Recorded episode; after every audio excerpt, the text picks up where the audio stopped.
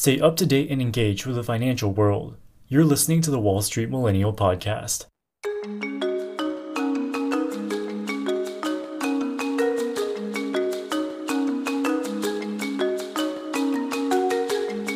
Up until a few months ago, Stuart Kirk was at the top of the financial world.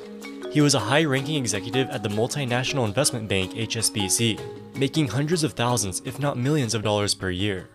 But his career came crumbling down as the bank suspended him, and he was ultimately forced to resign.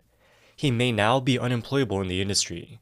So what happened? Did he make a bad trade that cost the bank billions of dollars? Did he commit some kind of embezzlement or corporate espionage? No, he did something far more dangerous. He told the truth. This May, Kirk attended an investment conference hosted by the Financial Times. He gave a presentation titled "Why Investors Need Not Worry About Climate Risk." This immediately drew the wrath of the financial and media elites, who almost immediately started calling him a nut job and a climate denier. In his presentation, Kirk never denied the science behind climate change. All he did was question the current consensus around E S G investing. Environmental, Social, and Governance, or E S G for short, is the idea of investing in sustainable companies like electric vehicle makers while avoiding unsustainable investments like oil companies. In recent years, E S G has become perhaps the hottest buzzword on Wall Street, with large asset managers like H S B C, BlackRock, and others collecting millions of dollars in fees from their so-called sustainable investment funds. Stuart Kirk's criticism of E S G investment represented a direct challenge to this lucrative business model. To understand the controversy around Stuart Kirk's speech, we first have to understand E S G. Pretty much all of the large asset managers on Wall Street and in London offer E S G-focused investment vehicles, which seek to invest in companies with favorable environmental, social, and governance characteristics.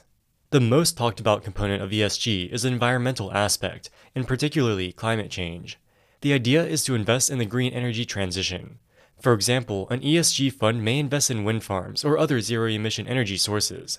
They will avoid oil producers and other companies which are not consistent with a net zero future. While many people would prefer to invest in green energy companies for moral reasons, at the end of the day, the primary goal of investment is to make money.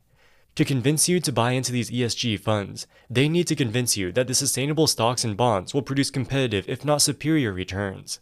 So how do they do this? They say that the effects of climate change will be so catastrophic that governments will be forced to implement extreme environmental regulations, such as restricting the extraction of fossil fuels.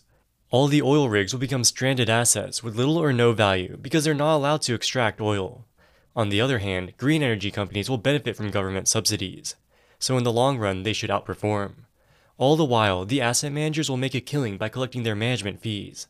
E S G funds typically have higher expense ratios than more traditional passive investment funds. And that brings us to Stuart Kirk.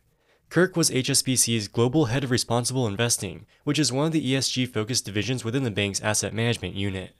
But surprisingly, he disagreed strongly with much of the general consensus. He had three main criticisms around E S G. Firstly, he thinks that catastrophic climate change forecasts are overhyped. Secondly, he thinks that societies will be able to adapt to a warmer climate. And finally, he says that unsustainable companies can still be good investments. We'll go through each of these points one by one. As the E S G landscape becomes more and more competitive, people resort to hysterical hyperbole to explain why the world is going to end, unless we start investing in green technology now. For example, in twenty twenty-one, there's a SPAC called Climate Change Crisis Real Impact Acquisition Corporation. Financiers use climate change as a tool to raise capital from investors. There's also a social aspect to it. When Kirk said, "At the end of your central bank career, there are many years to fill in," he was referring to Mark Carney.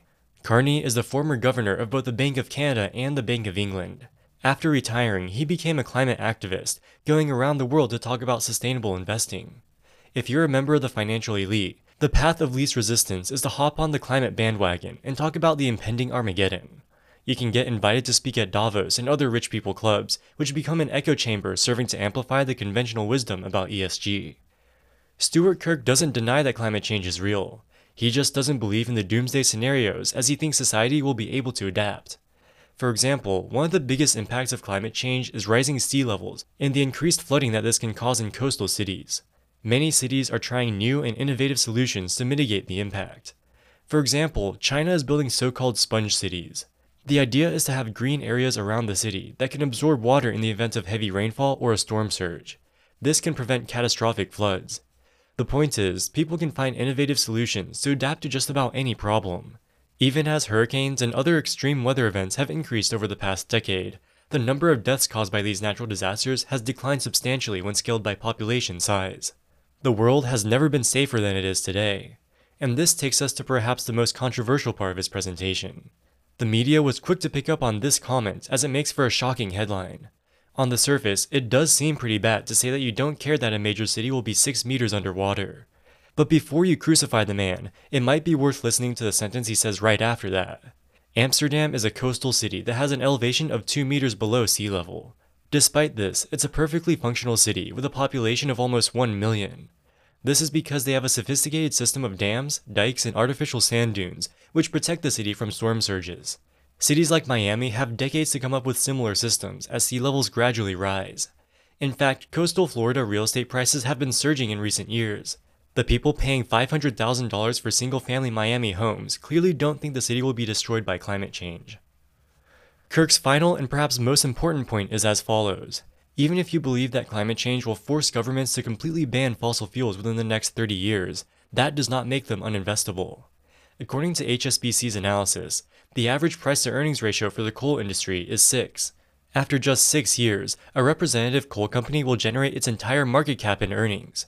As a shareholder, you'll make back the entirety of your investment. From year seven onwards, you're playing with the bank's money. And it's highly unlikely that the coal industry will go to zero, even within the next ten years. Global coal demand has stayed roughly stable over the past decade. Declines from advanced economies like the U S and E U have been largely offset from growing demand in countries like China and India. The fact of the matter is that coal provides a cheap way to generate electricity and fuel the industrialization of poor countries. Even if the green transition does happen and thirty years from now the grid is completely changed to renewable energy, you still may be better off investing in fossil fuel companies. Over the past year, the X L E oil E T F has increased by forty-three percent, while the I C L N green energy E T F has decreased by thirteen percent. That's because oil prices have risen dramatically. If you invested in an E S G fund that excludes fossil fuels, you would have suffered massive underperformance. The clean energy transition will take a long time, especially in developing countries that don't have the money to buy electric vehicles or solar panels. And during this multi-decade transition period, fossil fuel companies can continue to generate returns for shareholders. The difference between Stuart Kirk and the E S G hardlines is that Kirk views the world as it is, not as he would like it to be. The International Energy Agency forecasts that oil demand will increase every single year until at least twenty twenty-six, mostly driven by non-O E C D countries like China and India. At the same time, aggregate investment in new oil wells has declined. This is partly because of E S G concerns, which have caused some oil companies to shift their spending to renewable energy. This, along with Russia's invasion of Ukraine, have contributed to skyrocketing oil prices, which is a massive windfall for oil companies. There will be some fossil fuel companies that do well and some that do poorly. There will be some green energy companies that do well and some that end up being frauds. As an asset management executive, it was Stuart Kirk's job to find investment opportunities across the entire spectrum of stocks. And he wasn't against sustainable investing. He just disagreed with the hyperbole, which has become all too common among the E S G establishment. After giving his presentation, there was almost immediate outrage from the media, who called Kirk everything from a nut job to a climate denier. This is despite the fact that he never once said he didn't believe in climate change. After just three days, H S B C caved to the pressure and suspended him. A few weeks later, he officially resigned. The H S B C C E O threw Kirk under the bus by saying he completely disagrees with him and that the bank is committed to a net zero future. According to the Financial Times, who hosted the event, H S B C had given prior approval for Kirk's presentation. This is quite telling, as it suggests that the problem wasn't the content of the presentation, but instead the public reaction against it. H S B C recently launched what they call a new generation of sustainable E T Fs. If people listen to Stuart Kirk's criticisms of E S G, they may be hesitant to invest in these funds. We may never know the exact reason for Kirk's suspension, but we do know that H S B C is a profit-maximizing institution. It would be naive to think that commercial interests didn't play a role. The case of Stuart Kirk shows that nobody is safe from climate cancel culture. Even if you're a high-ranking executive, nobody is allowed to question the consensus of the E S G mafia. You've been listening to the Wall Street Millennial Podcast. Don't miss a minute wherever you go. Wall Street Millennial, signing out.